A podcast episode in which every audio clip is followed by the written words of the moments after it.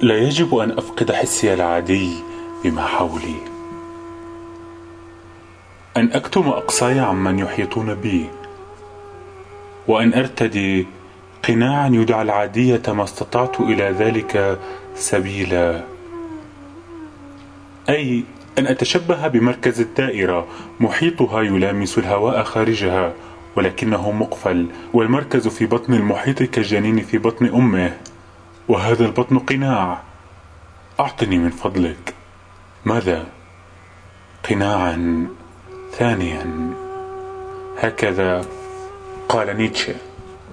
وقررت أن أستقيل عن عدة عادات في حياتي. ألا أسعى لأكون الأول في أي شيء؟ أو كقول جوته بنيت بيتي على العدم ولهذا فكل الكون لي. سيدعو الناس هذا صالكة وشذوذا وسينتبهون إلى كل ما هو خارجي إلى قشوري. وعليها زيادة هذا القناع قوة. أن أطيل شعري أكثر وأرتدي صندلا غير رسمي. وكل ما من شأنه أن يكون قشرة أخرى تبعد الناس عن مركزي وروحي. ملابسي شعري الطويل تشردي فظاظتي. وسيفكرون ما يأتي على بالهم.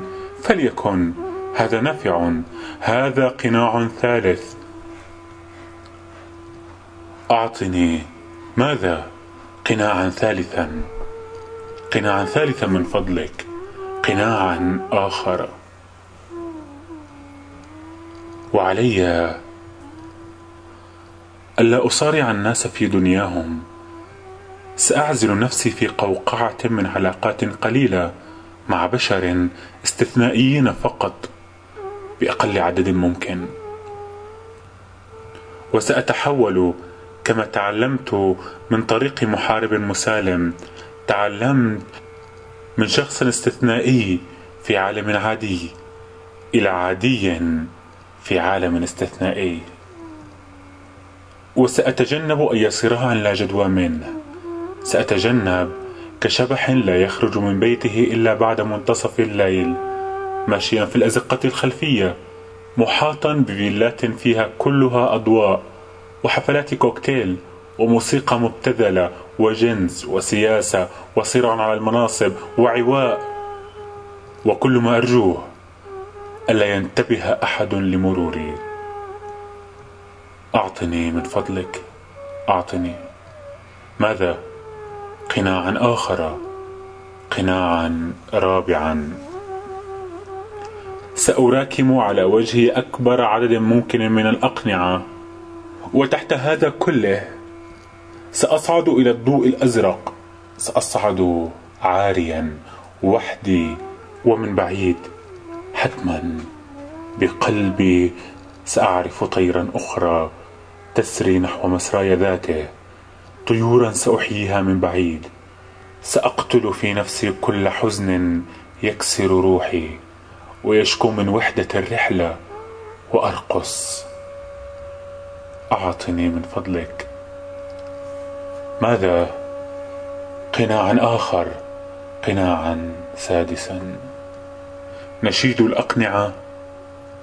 شعرت أني فهمت لأول مرة القصة المشهورة عن النبي محمد حين طاردته قريش فاختبأ في غار في جبل.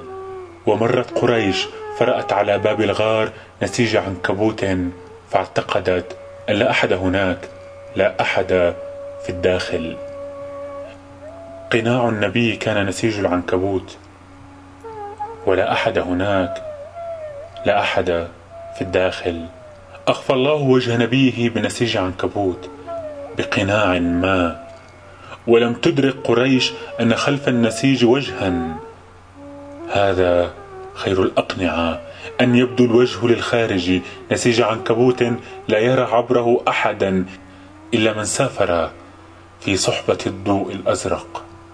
وكان النبي في غاره يتأمل والتأمل عبادته السامية. وزيفوا هذا فقالوا كان يتعبد كي ينفتح الدرب لجهلة الذين لا يتأملون. جهلة تكاثروا حتى تدهورت الثقافة العربية الإسلامية. فاشتكى واحد من أعظم عقولها الشيخ محي الدين بن عربي من تكاثر المؤمنين وقلة العارفين أصحاب الكشوف في زمنه. ولكن لا لا أقصد شيئا لا أعني. أسحب الآن كلامي. أعطني من فضلك. ماذا؟ قناعا سابعا